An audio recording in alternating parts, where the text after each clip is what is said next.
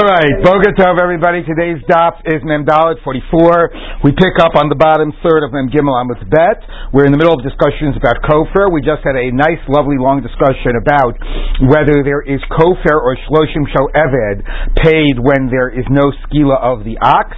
Uh, we said that somewhat ironically, um, there's more of a weight to say that the uh, shloshim shel eved is linked to the kofar. We've seen more uh, variations of opinions around the um, Is linked to the skila, to the stoning of the ox. We've seen a more variety of opinions around whether the kofar is linked to the stoning of the ox. Um, and we also saw a very important discussion about when there is no kofar, and no Shloshim Eved, will there be a fallback payment of actual tashlumim for the life of a human being, which you don't have when a person kills a person, but do you have it when an ox kills a person? And then the Gemara even asked, do you have it when a fire kills a person? Is there an idea of compensation for a life? Okay, now we pick up at the bottom bottom third of Mem Gimel Amid Bet Ki Asa. Ki Asa Rav Dimi Amar Rav Yochanan. Line starts with the word Amar Rav Yochanan. It's about uh, I don't know where it is. It's about 15 lines from the bottom, right by the Bach. Uh, Ki Asa Rav Dimi Amar Rav Yochanan. Kofer mat kofer. The pasuk says kofer. It could have said kofer. It says im kofer. Matam lomin im kofer. If a kofer is placed on him, what? There's an option. You should kill the guy. Obviously, you always do a kofer. So what's the im kofer? L'rabos kofer shalob kavana kofer kavana to go against the positions that we said yesterday yesterday. Um, this is saying to tell you that there will even be a kofar when the ox scores unintentionally. You tried to kill an animal and killed a human being, you're not going to stone the ox. Nevertheless, you're still going to pay a kofar. Kofar gets paid without the stoning of the ox. So if that's true, Eved Nami, so let's get to this question about the shloshim of the Eved and the stoning. Maybe that also should also get paid without stoning the ox. Right? These are the two things we looked at yesterday. Matam im Eved. Let let's just say Eved yigachashur kesef shloshim shkalim. Why did it say im? Im also seems to be an extra word. So why don't we say the same thing? Keved b'kavana. That you'll pay even if it gores the slave unintentionally. So the same way you've decoupled kofar from the stoning, stoning of the ox because of this extra word Im, Let's decouple the, the, the thirty uh, the, the, thirty shekel of the eved from the stoning of the ox and say that you'll pay the thirty shekel even when you don't st- stone the ox. So the Gemara says and if you're going to say hachinami, why not? Okay, so pay the shloshim shel without stoning the ox. But Reish Lakish says you don't say that. Reish Lakish says that you don't pay the thirty shekel if you don't stay stone if you if you don't stone the ox. So Amalei, so he said back to him, Gavra, Gavra Karamis. Okay, what are you doing? You're asking one person against another person? Fine. Okay, Reish Lakish disagrees, and I presumably would say you pay kofar without stoning the ox, and you pay shloshim shalevin without stoning the ox, challenging everything we said yesterday. Kiasa Ravin, that was when Rav Dimi came. Kiasa Ravin, and when Ravin came, I'm Rabbi Yochanan, he said in the name of Yochanan, something, he didn't say it about kofar, he said about the 30 of the Eved. Eved. Matam Lomer Im Eved, so he said explicitly that Rabbi Yochanan would decouple both of them. That you pay the thirty shekel even if the you don't stone the ox, even if the ox scores Shalom Kavana. Okay, so okay, who cares? Not who cares, whatever. But uh, so Reish Lakish disagrees. Rabbi Yochanan says you don't pay the you don't pay you know the kofar with the kofar isn't linked and the shloshim shalevet isn't linked. Okay, so the Gemara says Reish Lakish nami namami the evet im evet lo darish kofar im kofar nami lo darish, and now the finally the Gemara is going to explore sort of, you know, the, the whether these two go together. If Reish statement was only about the Shloshim Show Eved, so if he's not, if the extra word im by the word im Eved doesn't tell him to decouple, so maybe he would also say, should we assume for Reish if the Shloshim Show Eved is coupled with the stoning of the ox, the kofar is coupled with the stoning of the ox. If you don't darshan the im in one case, you won't darshan it in the other case. Lo darish. Amri lo, no, don't necessarily have to say that those two go together. Eved im Eved lo darish, the extra im by Eved, he does not learn to decouple the two. Kofir im kofir darish, but the extra im by kofir he does derive, he does say that that decouples. So as opposed to yesterday where we said both kofir and the shloshim were linked to the stoning of the ox, here we're saying that according to the Yochanan, neither of them is linked. You'll always pay it separately. And according to Reish maybe the shloshim shel Eved is linked, but the kofar is not linked. What's the difference? Umashna eved im eved lo uh, umashna, and why are they different? Eved im eved lo kasiv makom tashlumim. Right? It says where it says im eved. Oh, we erased it. Im eved yigach hashur oama kesef shloshim shkalim. So when it talks about the payment, it doesn't have the word im. The word im isn't telling you something about the payment. The word im is just setting up the scenario. Im eved. So we're not going to use that word im to tell you, oh, the payment comes separate from the stoning. Okay, so it, it just just uh, in terms of the hermeneutics, in terms of the text. Um, uh, kofer, im kofer, It says im kofer, you shall halav. That's talking about paying the kofer.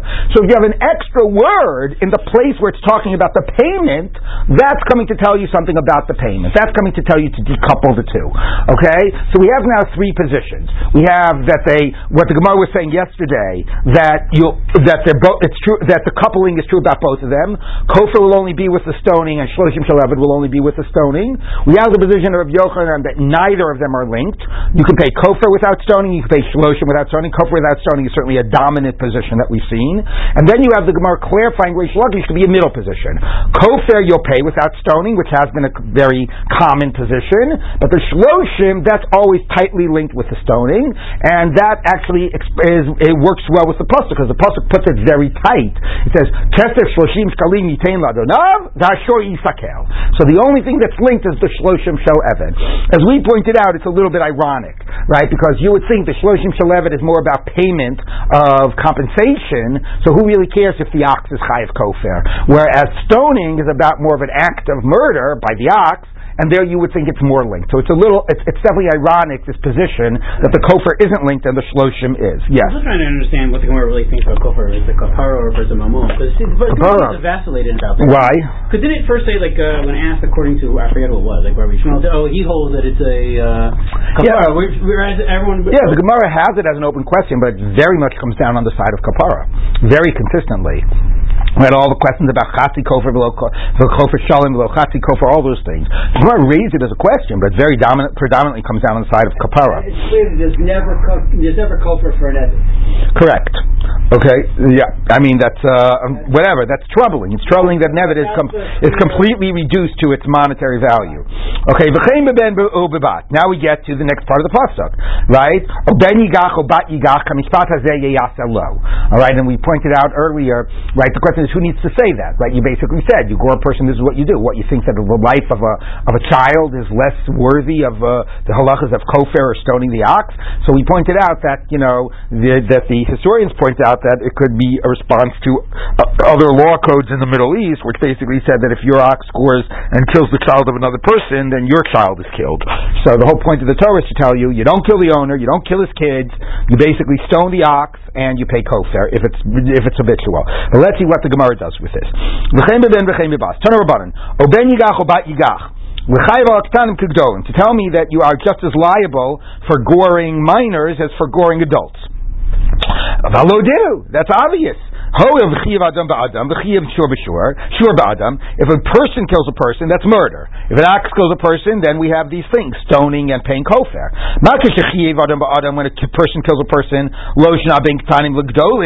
it doesn't matter if you kill an adult or you kill a child, it's still murder. Similarly, when an ox scores a person,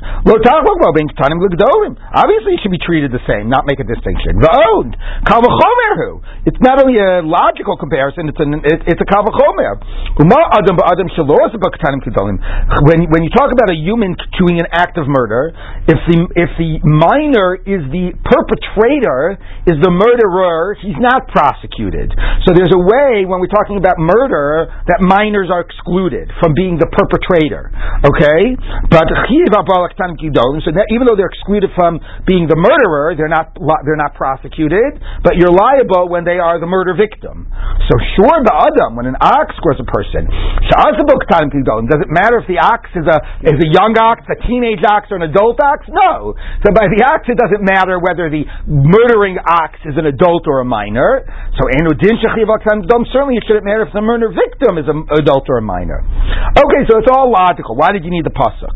So Gemara says, no, no, not necessarily. I could have had a reason to make make this a difference. Ima Marta Adam Adam maybe will be more weighty by a human committing murder and say that you're chayiv even if the murder victim is a minor. Shekain chayiv bar because we know that humans doing acts against other humans has weightier halachot. When it's an act of injury, of personal injury, you pay these extra four payments, right? Ripo, shevet, boshet. So that whole category is a more weighty category. So toma b'shur she'enu chayiv bar So an ox where there'll never be these additional payments, maybe the Torah would treat the, the when an ox kills a child, maybe it would treat it differently. Oh, Yibagach. Therefore, you need this extra pasuk to tell me that it's just just as much when it gores an adult as, as it gores a child. Rabbi, yes. What's the difference technically between dinhu and kal so sometimes din does mean kavachomer, but din more means it's like you can you it's, it's logical. You could just you, you know you could logically uh, you you should know this by pure logic. Yeah, that to be very similar. Yeah, but it's not a kavachomer. Chayiv adam adam chayiv adam is an analogy. It's not a kavachomer. Ah, okay, good. Okay. Yeah. All right. So the says like this. Um. Okay, so that's why you need the ben yigach or bet yigach because since humans against humans is a more weighty category, maybe I could not have learned out that we treat the the goring and the killing of a of a child the same way of a killing of an adult. Um, okay, now that's only by a muad because remember we said you know the end of the pasuk ben yigach or bet yigach the whole end there about the shloshim of the eved was talking about a muad right and therefore presumably the goring of the kids is talking about a muad that you stone the ox and you pay the and you pay the kofar. So maybe that's only by a muad. Maybe by a tam you wouldn't stone the ox. Maybe those halachas are only by a muad. How do I know to apply it by a tam that at least you still stone the ox? Talmud Lomar, the verse. I'm sorry. Um, dinu. It's it's logical. Hoil v'chiyav ish b'isha v'ish uh, b'ish v'isha v'chiyav b'ven. So none of the ox are paying the kofar right now. No, no, no. You don't pay the kofar. It's not it's killing a, a child is no different than uh, than an adult. No, I mean, there's no weightier. Muad, you would do the kofar and the stoning. I know it's like a shift, but like I know the same halachas apply muad of an adult and muad of a child. How do I know the same halachas apply tam of an adult and tam of a child? Okay, El Muadim, the Tami nine dinu. So you could learn it out. Of the Isha the Isha Isha. Remember it says uh, uh, uh, what is it? Kiga shor et ish o et isha v'mate. Okay, so since it treats the goring of a man and of a woman similarly, the whole point is to say it doesn't matter man or woman, and that's up there by the tam, right? So the comparison of ish and isha don't make a distinction between man and woman is up there by a tam. So the same way here it's telling you don't make a distinction adult or child, that should also be true by a tam as well. Okay? Dinu. of the ish.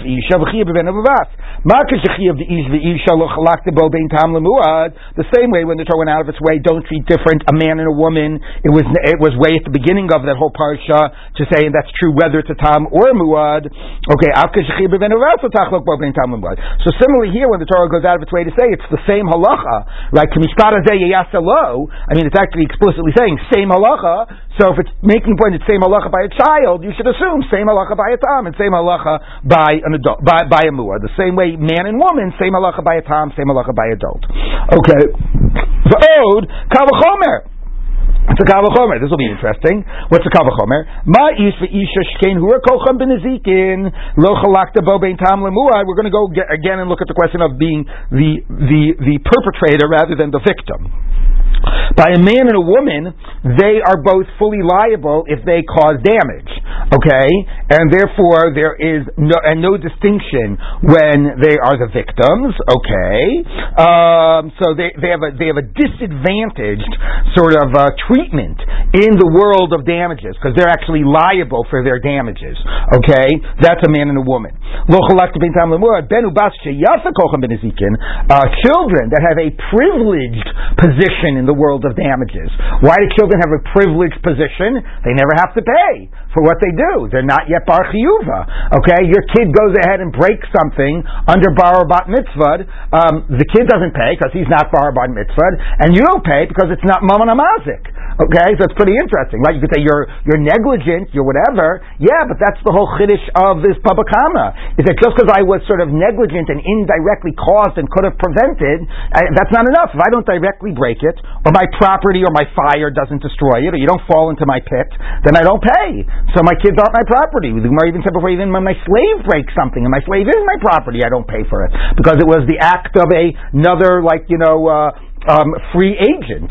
Okay, so that's actually quite interesting. According to halacha, you are not liable if your kids go and uh, break somebody else's property. Okay, now once they become bar and bat mitzvah, they're liable. And there's actually a later gemara that we're going to see that when uh, based on a Rashi and whatever the Rashi is then discussed in later in later Rishonim that it could be that when the kid breaks something, he or she is liable when they become adults. Maybe not liable in the court, but at least has some type of a moral liability when they become adults. But interestingly to pay for that damage once they become an adult? Yeah. Caused when they were a Yeah, yeah. At least a moral liability. But interestingly, the parents are not liable. Now, somebody showed me yesterday that the story in the name of the that was in the name of the Chazon Ish, where said the case was that a kid uh, threw a stone into a window, and uh, his mother was with him in the street and broke the window, and they uh, took this case to a rabbi. And the rabbi said, "Well, you know, the parents are liable." Somebody said, "What do you mean parents are liable?" It says, you know, that uh, you know that the kids are putter when they do damage. So they took it to the Chazon Ish, and the Chazon Ish said, well, the kids are putter if the parents aren't around, but if the parents are around, then the parents are chayiv. Now, like, this story did not give any logical explanation, and, you know, presu- so, I, so he said, what's this based on? So I said, to me, presumably what it's based on is some assumption of, like, this halacha, which we're going to see later, of dina de garmi, which is like, even though indirect causation, you're putter from, the rabbis created a certain subset of that, which is you have a high degree of, of the causation is it's not it's not a direct act, but it's not totally indirect, and you have a high degree of responsibility. So some subset of grumma they actually did make you pay for. So it seems like the Chazon Ish was understanding if you were there and your kid was under your watch and you could have stopped him, then it's like you did it indirectly. But if you're, of course, you could say you're more you're more negligent when you let your kids run around wild and you're not there. But anyway, but this is really a fascinating halacha that the kids aren't chayav, and technically speaking, the parents aren't chayav. It's not mammon Yes. I, I'm missing something. So if my cow walks into a shop and it knocks over. Yep, bull in a china shop. You're chayav. Mammon Exactly. So if my ten year old goes. Your kids aren't your property. You're not chayav. Correct.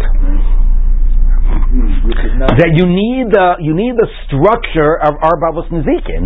The fact that you had some negligence, abstract negligence, is not enough. Now, and the other thing is, you're slave, so there's a, there's a basis, and that's a Gemara we learned way at the beginning that said you were still putter in that case because what your slave can go ahead and cause a million dollars of damage and you would be liable. So some understood that that was just to protect you against a vindictive slave, but others explain it means a different point. You, we can never make a different person liable for one person's acts. The, the, the agent is the primary, is the, you know, we cannot re, re the, the primary person responsible for their acts is the one who is doing it. If you can't collect from that person because they're underage or they're a slave or whatever, that's your tough luck. Right, sort of like Vera. But fundamentally, you cannot assign somebody else's act, you know, the act is fundamentally rests with the agent that performs it. Um, anyway, Okay, so thy child that have a, has a privileged position in the world of damages will never pay for damage they do. So um, I'm sorry, certainly you should not distinguish. So they have a privileged position. You should certainly say that uh, that they are a, a deserved compensation, whether the ox or you know whether the or or the ox is uh, you know it's just as weighty when the ox scores whether the ox is a tam or a muad. So that's why we, why we, should be able to learn it out just logically. Do you make a kavachomer from the stringent case to be strict? Now, what does this mean? Not very clear at all. Long Rashi. Basically, the way Rashi explains it is the following: Kavachomer is, I will say, if this halacha applies in this more lenient case, it should certainly apply in this more weighty case. But here, well, you sort of are saying that if it applies by men and women who are we're seeing more lenient in the sense that they have a disadvantaged position, it should certainly apply by children who have a who are advantaged and are maybe a weightier position. But really, what we're saying is, if this halach applies by a muad, it should also apply by a tam. So even though we're trying to use a kal v'chomer to move from muad to tam, we're still moving from a weightier area of halacha to a lighter area of halacha. So the Gemara is saying you can't really do that.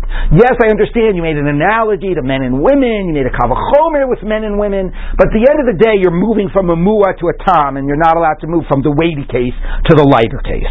So the Gemara says, Ella, so rather we'll say the following: Ima marti bishvisha shekain chayavim b'mitzvos. And here's another change. Like the, you could read this as one challenge or two challenges. We'll read this as a second challenge. And secondly, maybe we're weightier by men and women. You said men and women are lighter because they have a, a disadvantaged position. That might be true, but let's face it: adult men and women generally are given more weight in halacha than children. Okay, Ima marti b'ish v'isha shekain chayavim b'mitzvos. They're obligated in mitzvos, so obviously they would be treated more weight fatally. Tomer v'nebashep the mitzvos. So therefore, even though you learned out ben yigach bat yigach to say you're chayiv the, the, when the ox kills the minor, you apply the same halachot. We would not know to apply that to, to a tam. That's by a muad. How do you know to apply it to a tam? Talmud Lomar oh, oven yigach bat yigach negicha betam negicha bemuad negicha lemisa negicha lenezikin. So it says a lot of the times the word negicha. It could have said oven ovat yigach. Why does it say oven yigach obat yigach? The extra times it says to gore is to tell you don't distinguish. Then you would have said, you know what's going to happen. They would have said, oh, you have to go chayv ben or I don't know what to tell you. I don't know what to say. You could have said oh ben ovat yigach. Okay, so the fact that it says the word yigach twice tells you don't distinguish between the types of gorings. Since we made the point that it's true when it's a muad, it would also be true when it's a tam. If it's true by killing, it would be true by inflicting injury. Okay, it does not matter in any halachot whether the the, the, the injured party, whether the victim is a minor or an, is an adult or a minor, same halacha tam muad misa. Very good. We are now done with darshaning those psukim, and we get back to that was like a whole thing basically the drasha of these psukim, and now we're going to go back to more general halacha. Yes. Yeah, I, I, don't think I articulated my earlier question as well, because you going back to just a second, because if they on Mem Aleph on was talking about the Machokim or or Leather, and and they just said, oh, one of them held the kufa Kapara. That means everyone else is really holding it's a, it's not right. But then the dumb position seems to shift that it is. No, the Gemara's basic assumption is Kufar Kapara. It's willing to entertain the possibility that somebody could hold something else in order to explain a difficult position, to explore a position, but its default assumption is kufr's kapara. Okay, so the Gemara says like this: Sure, new Mishnah. So we had this whole discussion of coupling kapara with skila. Now we went the shor shalo kavana. Now we're actually going to start to look at the shor shalo kavana case, which we've now well established. You don't st- uh, stone the ox. And the only question is, do you pay kofar? So let's take a look. An ox was rubbing against the wall, scratching itself against the wall. It's like the joke, right? Like you know, like what you know, you know, what time is it when you when an elephant sits on a fence? Time to buy a new fence, right? So what time is it when your ox scores against the wall? Time to stone the ox. Okay, your ox is, is scratching against the wall. adam, and you know, it's an ox against the wall. So the wall falls on somebody and kills him. Okay, so completely incidental. Or let's say it was more intentional. Niskadin was trying to kill, but was trying to kill an animal, and it killed a person. Or liknani ben Yisrael. Now I've already warned you about this word knani. It was trying to kill a Canaanite, and it killed a Jew. I'll go back to that in a minute. Or trying to kill a, a, a, a fetus or a child, let's say, that was within the first thirty days and was not yet was not yet sort of had a, you know could be established yet as viable. Is so, man can fetus? Um, it could mean yeah, but it's here clearly. I mean, it doesn't mean it's growing, A, here probably means a, a born infant that has not yet established its viability. The Harig ben Kayaman established a child that's already viable. Patur, in all those cases, it is exempt from skila. Well, clearly the clear emphasis here is skila. Remember, the shora itztadin we said was patur in skila. The emphasis was skila, right? And so now, the reason for all of this is misas abalim kach misas shor. None of these cases would be executed in court if, um, if, if, as an act of murder, would not have the death penalty. Okay, certainly not incidental. Certainly not trying to ki- trying to kill something other than a human and accidentally killing a human. That might be manslaughter, but it would not be murder. Okay trying to kill a not viable fetus would not be only if try, right, or it's killing a trying to kill a treifa, or you know, and would not be it would only only is murder if you try to kill a viable non-treifa uh, you know person. Of course, the most problematic here is the killing of a non-Jew. The original text, of course, was not Nachri, but it was Goy, but it was changed to Nachri. I mean, not it wasn't Kanani, it was Goy, but obviously that's very you know uh, um, uh, challenging, you know, and uncomfortable, especially if non-Jews are. I mean, it's uncomfortable, it's deeply, deeply challenging, uncomfortable morally and ethically. But in the Middle Ages, it was particularly dangerous if, if non-Jews might have read it. So it was changed to Kanani. And if that weren't enough, if you look, there's an asterisk, and the asterisk at the bottom also tries to tone it down a bit and says the inu avi pitiri bidinayu because they, meaning non-Jews or Canaanites, if we want to go with that, whatever. Anyway, would exempt if you tried to, to kill one person and killed another person. So therefore, here too, the ox is exempt if it tried to kill one person and killed another. Of course, that's not what the Mishnah says, right? The Mishnah doesn't say if it tried to kill Reuven and killed Shimon, it's exempt. What's the story about that? Somebody tried to murder Ruvain and murdered Shimon. Is that considered an act of murder? So that's a debate of Tanaim. This Mishnah assumes that that would be an act of murder, and you would kill, you would execute a person, and therefore you'd execute the ox. The only case it's exempt is if the act was trying to be done, the act that was intended was not an act that would have been liable for the death penalty. Okay? And included in this is the act of killing a non-Jew. So the footnote tries to say, well, it's not that non-Jews are less important, it's just we're applying applying their law. And their law would have been if you tried to kill Reuben and killed Shimon, you'd be exempt. So when they're the ones that killed, we apply that are killed, we apply their law. Anyway, all of this is to soften a very harsh Gemara. I should say though the way, and this is really important Okay, fine. You don't execute a uh, um, in the case when a non-Jew is murdered. Um, what does that mean that you are still transgressed like Lutirtzach? Is it just some exemption of the particular capital punishment? Which okay, would not you would still not be, be it could be fully satisfactory. I mean, the pasuk says shofech dam adam adam damo yishafech, which is pretty universal and talks about executing the one who commits murder and doesn't distinguish. It's adam adam damo yishafech. So even to distinguish in the court imposed punishment would be not you know, satisfa- would you know would still be discomforting um, and trou- you know deeply troubling, but it would at least saying you know it's not the same as saying that we don't consider it to be an act of murder. Um, so actually, there are some Tannaitic sources, and actually the Sefer Chinuch and others that say very explicitly that it is the biblical act of murder. It's just an exemption from court-imposed execution. But what is uh, troubling is Rambam. Rambam says um, that um, um, the, the, the Rambam is basically here. To give read you the text. doesn't apply. Well, yeah, the language of the Rambam is. Um, uh, first, Perak Aleph Halacha Aleph. Kol Nefesh. Now, here's the question about, again, what's printed and what the manuscript says. Mm-hmm. The manuscript says, Kol Horeg Nefesh B'Yisrael over below Taseh, Shenemar Lo The printed version says, Kol Nefesh Ben Adam over below Taseh, Shenemar Lo Okay, so anyway, that is obviously, that is very, now you have to understand, these took place in a context in which, of course, you know, the non-Jews were, you know, oppressive and murderous and whatever, you know, that's certainly how they were perceived by the rabbis. But anyway, but uh, it's, it's still very different saying that they don't get, that doesn't have the same court-imposed punishment to say that it's not seen as, you know, fundamentally as murder, yes. Can you also infer from here to abortion? Because it's Harav Nefalim, you're Patur, so it's considered. Yeah, well, that's that we know clearly, yes.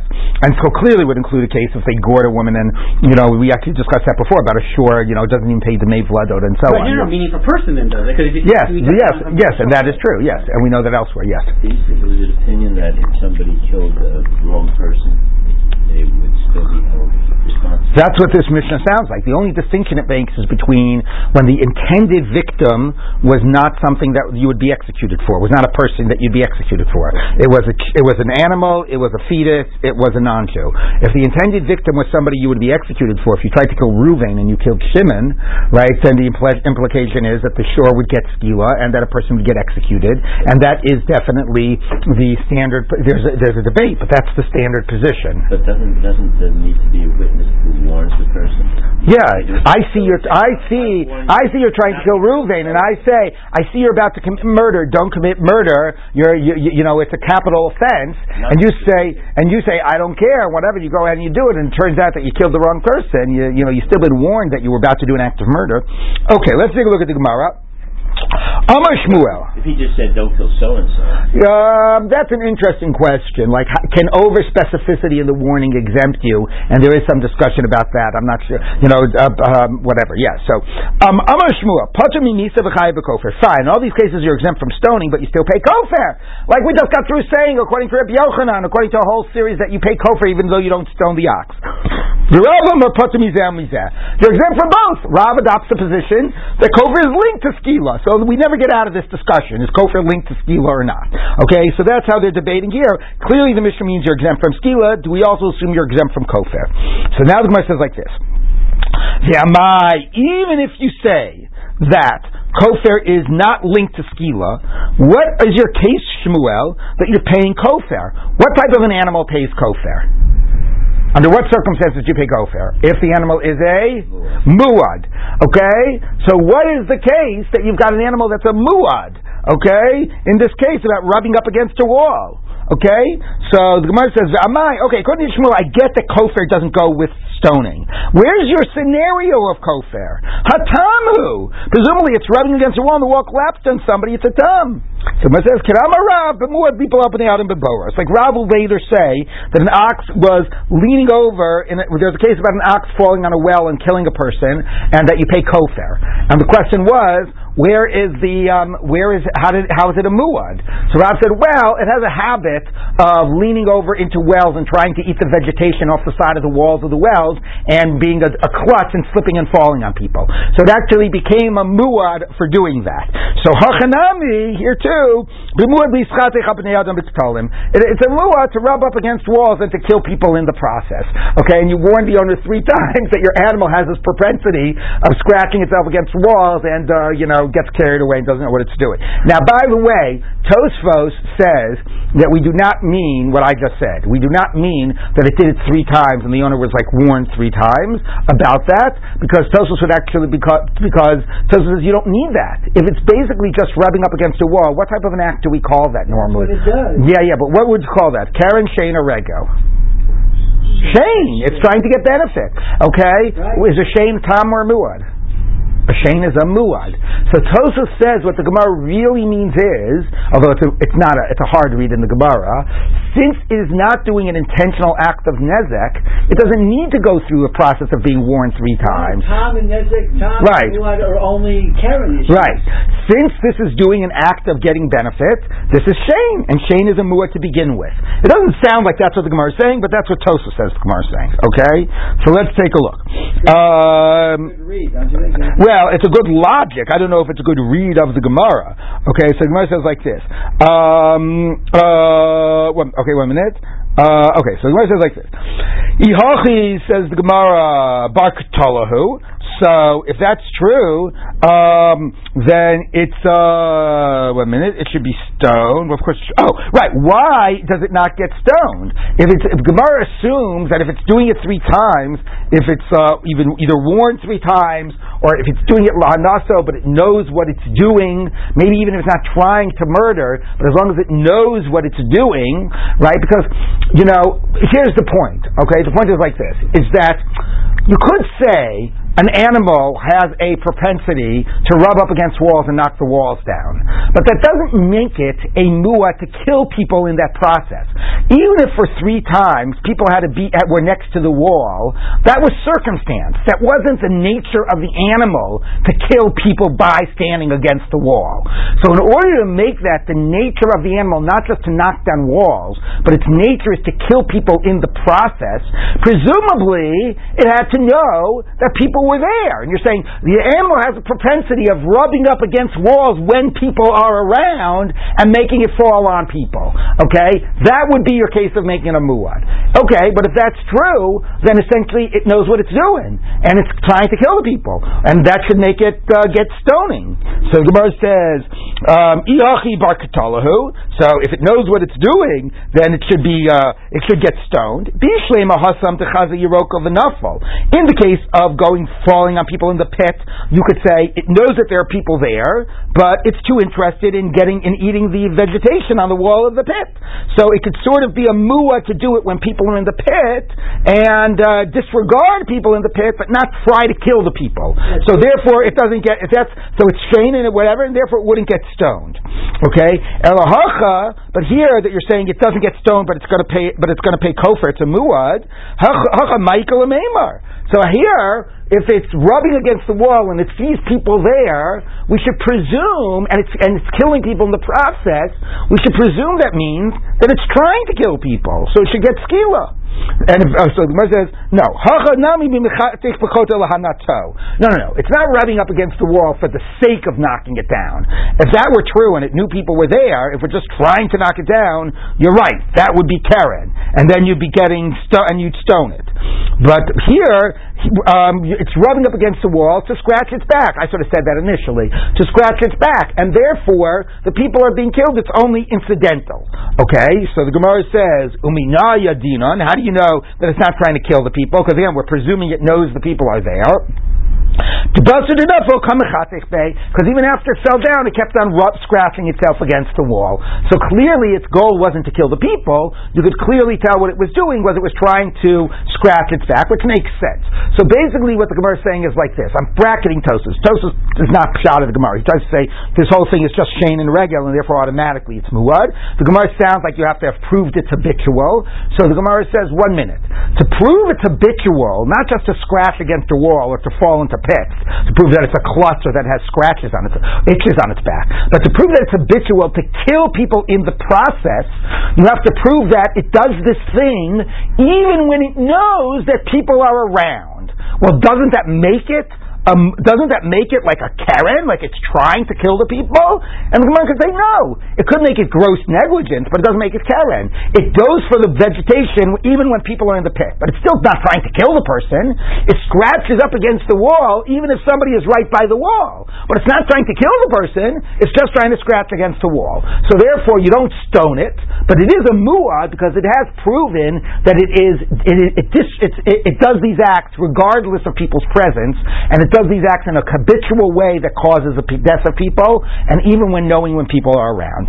Okay, so therefore you would pay the kofar if it did it three times, but you would not stone the animal. And again, according to Tosfos, you don't even need three times. Tosfos says the basic answer of the Gemara is that this is just a case of Shane, and therefore it's automatically a muad. Okay, nafkamina of all this, by the way, would be Rishus Harabim. As soon as you say that this is a Shane, then presumably you're only going to be paying kofar and Rishus Harabim.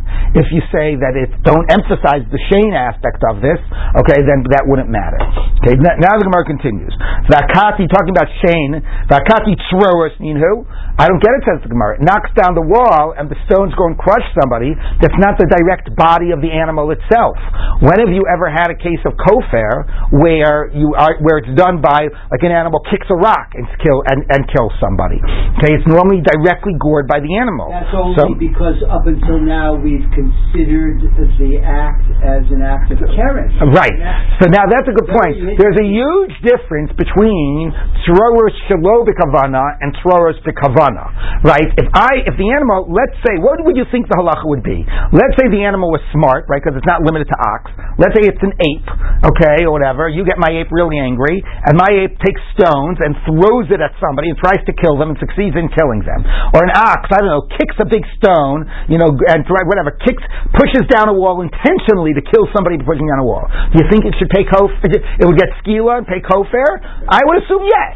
Okay? Because that's actually consciously using it. It's kocho kigufo. Un- unintended kocho, incidental kocho, is much less kigufo than intended kocho. So I don't know. Maybe in that case it would pay. Okay, although Rashi says no, the Gemara's assumption is that you only pay with the body of the animal. But who knows? If it was an intended koach, maybe you would. But sroros is an unintended koach, an incidental koach. So therefore, when I accidentally, when I rub a wall and it, it goes and it rolls, you cannot call what happened. You say I could caused what happened, but you can't say that I did what happened. That's the whole point of sroros. Unintended kocho is much less kigufa. Okay, so where where do you ever see that you would do skila and kofer in a case of tzroros?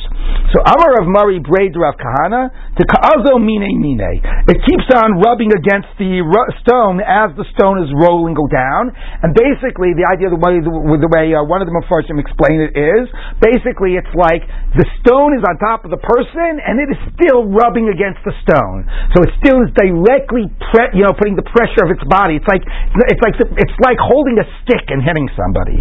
That's not kocho. When it is directly in contact with the body, the body is pushing the stone is directly on top of the stone, which is on top of the person, and pushing down on him. That's seen as gufo. That's not seen as kocho. Okay, so that's like directly holding on to an object. All right. So now the Gemara says like this: Tiny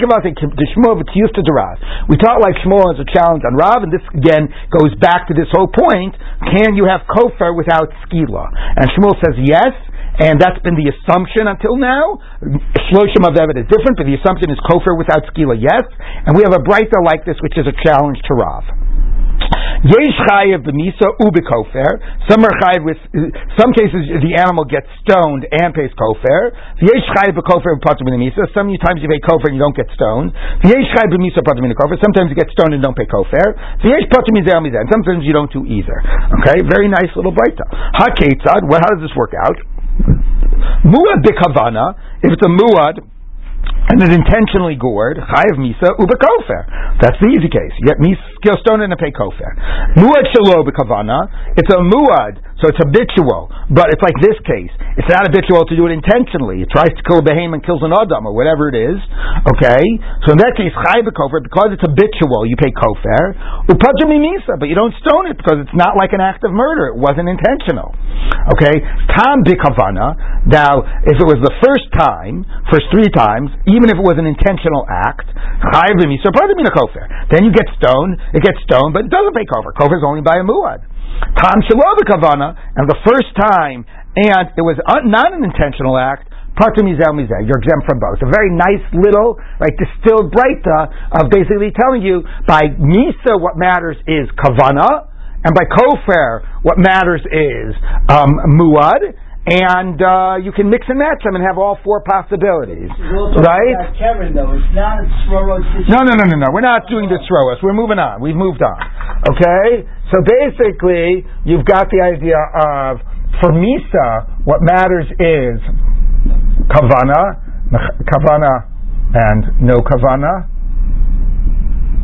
And by by Kofer, what matters is um, muad, right? Muad versus tam. So you have all four possibilities. If it's muad b'kavana, it's misa and kofer. Okay. If it's tam and b'kavana, so because it's tam, it's going to be no kofer. Kofer, no kofer, right? Misa, no misa right? So if it's going to be Tam, it's going to be no Kofer and yes Misa, right? If it's going to be no Kavana and Muad, right? Then it's going to be no Misa, and yes, Kofer. I mean, you can do the rest. Okay? Anyway, basically, it's just saying. By Kofer, what matters is Tam and Muad. By Misa, what matters is Kavana and no Kavana. And fill out your chart. And you have all four possibilities. Anyway, what does this show you? This shows you, at least according to this Breita, clearly decides one side of the debate that's been with us now for three days, or two days at least, which is that Kofer and Misa are not linked.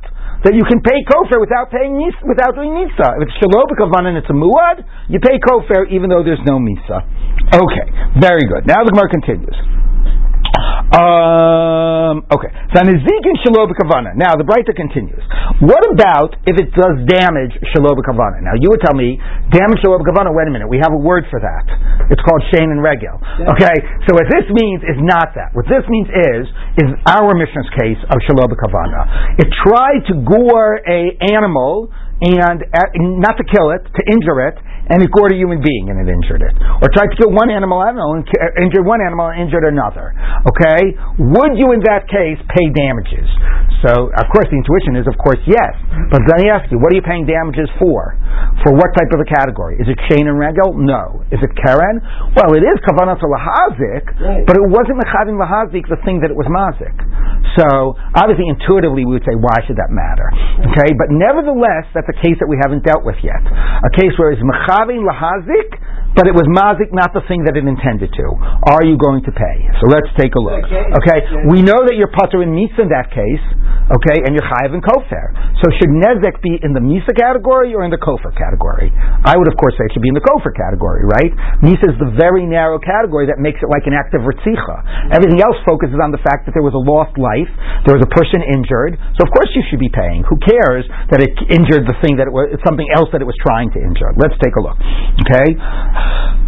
Rabbi Yehuda mechayiv, Rabbi Shimon poter. Rabbi Yehuda says you're chayiv, Rabbi Shimon says you're exempt. My time is Rabbi Yehuda. Yalav. Be kofar. He says just like kofar. Ma kofar shelo b'kavana chayiv. After nizikin, now shelo b'kavana chayiv. The same way kofar you're chayiv even though it gored the wrong thing. By nizikin also. Rabbi Shimon Yalav mikatle dishor. He learns it out from stoning the ox.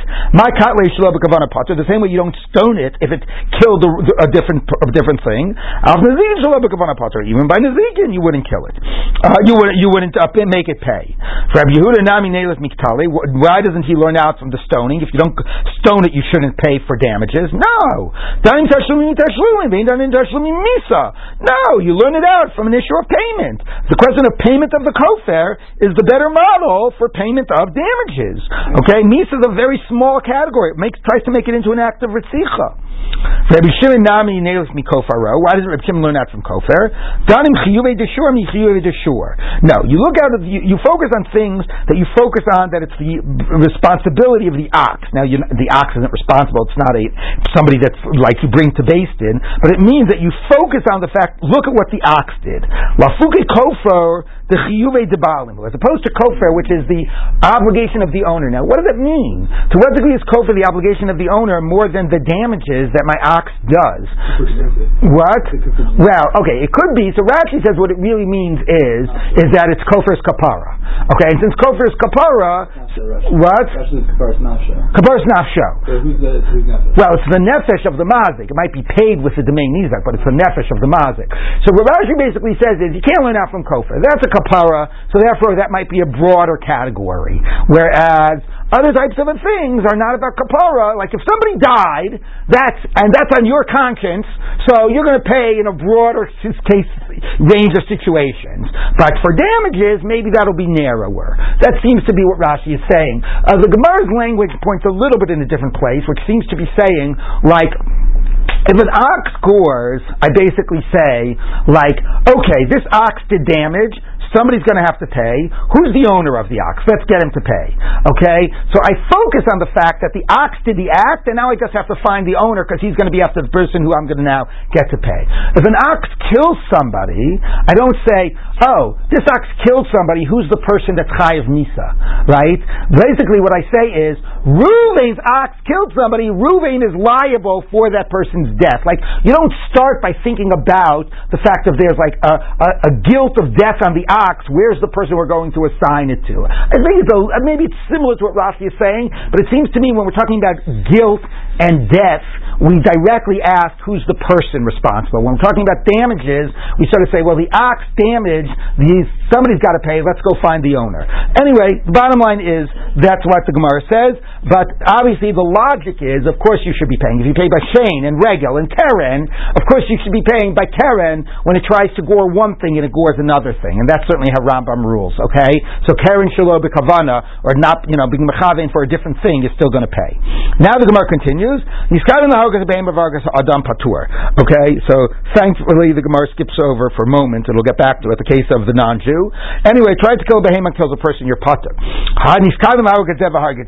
The Gemara makes the obvious inference from the Mishnah. If the Mishnah sounds like try to kill Reuven and killed Shimon, you would stone the ox, and presumably you would execute a person. That would be an act of murder. Masnias and Delok Reb Shimon. It's not like Reb Shimon. Titani was on the Brisa. Reb Shimon Omer.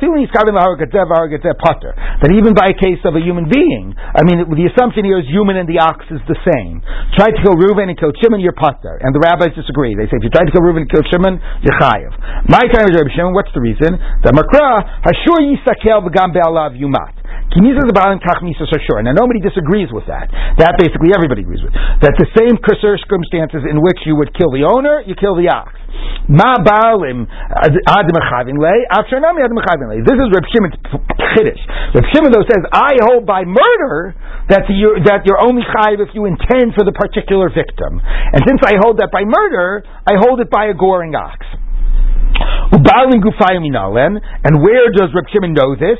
That the that the in the case of murder you have to intend for the particular victim. Krav Arav Lo Kamalav. He laid in wait for him and rose up against him. Actually, it's kaving low until he actually had intention for that person. He intended and planned against, plotted against that person. Rabbana. Now the rabbis, everybody agrees the same thing for the ox, for the human is for the ox.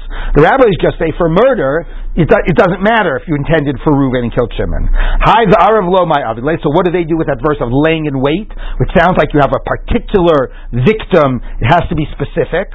Ami debate Reb Yanai prat lazoric evan legav. No, no, you're right. It means if you just threw a stone into a group of people and had nobody particular in mind, in that case you'd be exempt.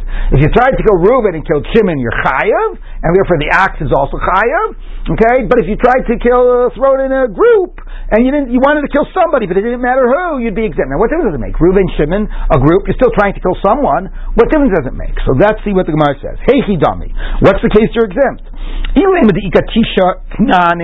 Okay, again, it's not Knanim. Okay, if there are nine Canaanites, non-Jews, okay, the Echad Yisrael B'neihem, and one Jew among them, so therefore you're exempt, because we can't say you were trying to kill a Jew, because the majority were non-Jews. Mm-hmm. So the Gemara says, Typically, deruba knanim ninu. You don't need a pasuk. Obviously, we would define your act based on the majority of that group, and we couldn't characterize your act as trying to kill a Jew. بینامی پھاگو پھاگا the zakal. Even if it was half Jews and half non-Jews, we wouldn't be able to characterize it as an act of intending to kill a Jew. So you wouldn't need a pasuk. Okay, the majority are Jews. So without a pasuk, we would say, you threw a stone in a group of people, the majority of whom were Jews. We will define that. You didn't care who you killed, but we will define it as an act of intending to kill a Jew. We'll define it by the majority, and therefore, if lo and behold you did kill a Jew, then you'll be executed for it. That's what we would have said. And comes along the pasuk and teaches you the avagav deruba Yisraelim the Ninu, as long as there's one non-Jew among them, he's fixed in his place. The kol kavua this is this crazy principle that any time that there's a doubt, but the question of doubt is sort of in a fixed place, you treat it as 50-50. This actually is the source of that halacha. Mm-hmm. Since the pasuk is telling you, if he threw the stone in the group and it wound up killing a Jew and the majority were Jews, since there was one non-Jew there, we can't characterize it as an act of intending to kill a Jew. Uh, we characterize it as it was a doubtful, an act of questionable intent, like he didn't have a specific intent in mind. He said, I'll just, I don't care who I kill. But so we have to characterize it by the circumstances. So by the circumstances, though, we view it as though it's equally weighted, and we cannot characterize it as an act of trying to kill a Jew, and therefore, Savi Nefashim Lahakel, we will not execute him. So that's what they learn. In that case, where it's not clear who the intended victim was, Jew or non-Jew. But if you tried to kill Reuben and killed Shimon, they say you would be chayiv. Okay, so that debate is uh, Rabbanan and Rabbi Shimon by are you chayiv if you tried to kill Reuben and killed Shimon, and therefore, same with the debate by murder, it's a debate by the scoring ox. In the process, we repeated this whole very difficult Gemara that treats the murder of a non-Jew different than the murder of a Jew. Yes. So, so the difference between Bishop Road and Kavua is that we know that there's a there. Yeah, yeah. You never say Bittel Barov. The question here right. nine versus one. Right. You know there's a non-Jew. Correct. If it was just you, it was a group of people and you didn't know who they were, but the but the population, the demographics were that it was a, a town that was 99% Jewish. That would be that would not be Kavua. Right. Okay. Here's you actually identify this. Is exactly. Exactly. Yes. You know, don't you think that the uh, the uh, application or the generating of this principle of uh, machzor machzor, we call it kavua, sort of levels or equalizes the life of the Jew and the life of the non-Jew? Um, That serves that it, it serves that hermeneutic function, as bizarre as it might be. it's interesting. I mean, You know what I'm saying? It still doesn't help for the case of when the non-Jew was killed. It still says because it was a non-Jew here, the act was was less weighty. But I hear the point that in the process you're sort of treating them. it's Yeah, it's an it's an movement inter- in that Yeah, that's an interesting thought. That's an inter- I hear that. That is an interesting thought. Yes. Is there some parallel here to the question of helping a non-Jew on Shabbos? Yeah, I mean those questions are related questions. Absolutely. Uh, yeah, but here again we're talking about whether it's a capital crime. By the way, I don't know in secular law. Clearly, if in secular law you tried to kill Reuben, you killed Shimon, you're going to be sent away for murder. But in states which have the death penalty, right? Because that's what we're dealing here with. Not whether is it murder, but is it a death penalty? In states which have the death penalty, right? Normally there needs to be you know malice afor- aforethought, and there needs to be whatever you. It needs to be like a planned murder. There needs to be like a high level for for cap for, Execute. to execute for capital punishment. What would be if somebody really was planning to kill Reuven and accidentally killed the wrong person? Would that be a case of uh, would they would they execute somebody for that? Said there was a TV show like that. Right? Really?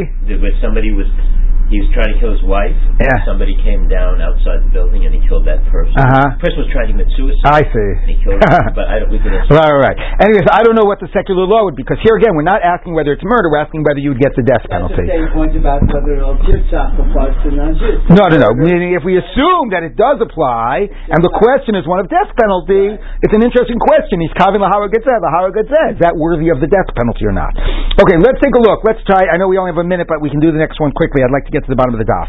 Shura isha, v'shura yitomim, v'shura pitropis, shura midbar, v'shura hektish, shura ger shemait, v'ein lo yorshim, harei lo chayavim misa. If it was owned by a woman, or by orphans, minors, or by the apotropis who was, you know, uh, overseeing the estate of the minors, or it was ownerless. Shura midbar is a wild ox, or it was uh, owned by the Beis Hamikdash, or it was owned by a, a convert who died, and therefore now it's ownerless, who has no heirs. All these cases are Pturmina Mita. Uh, I'm sorry. All these cases are Chayav Misa. Still committed murder. You still stone the ox. Doesn't matter who the owner is. Um, Rabbi Yehuda Omer, no. Shura Midbar, Shura Hektish, Shura Ger Shemet, Pturmina Misa. Those three cases, when it's ownerless um, or owned by the Beis Hamikdash, it's exempt. With Fisha Ein Balim, it does not have owners.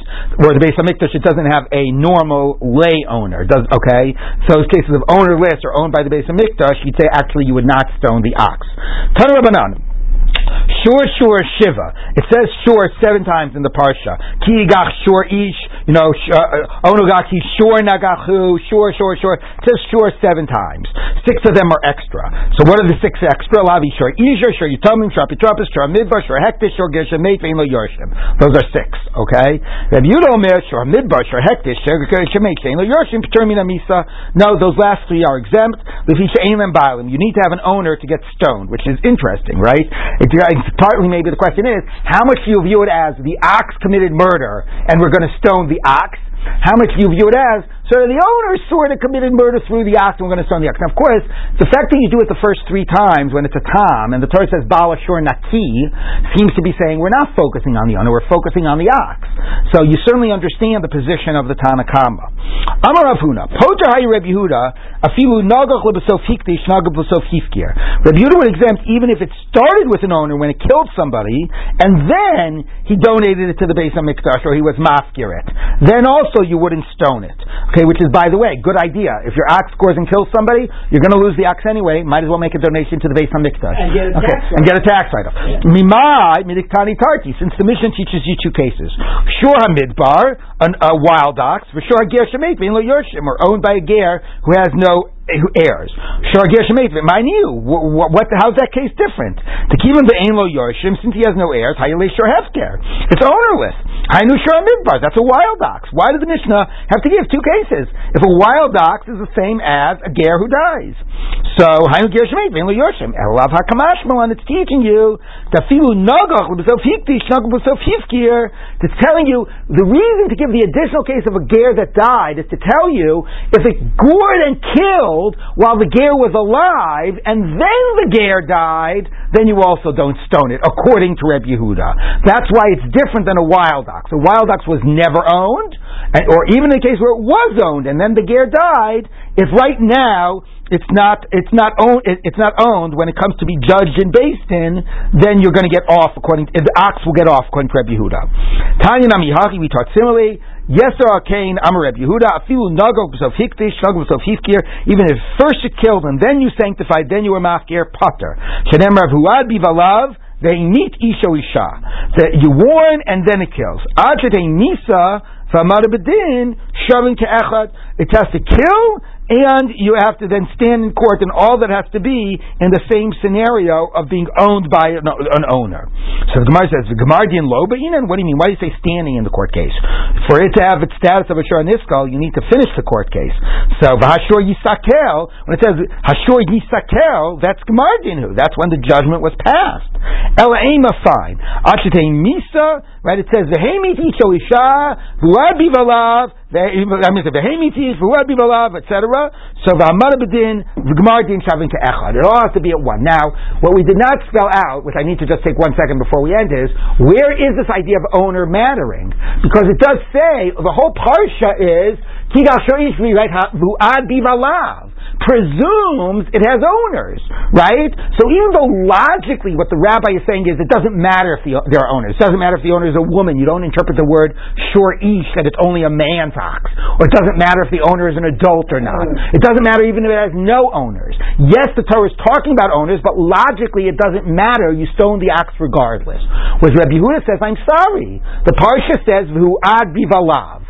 So the parsha is talking about owners, and if there are no owners, you're not going to stone the ox. And even if there are no owners at the end of the process, you're not going to stone the ox because it's all read as one process, and you need to have owners throughout. So that's Rabbi Yehuda's position, but the rabbis, of course, makes a lot more sense. Okay, we will continue to.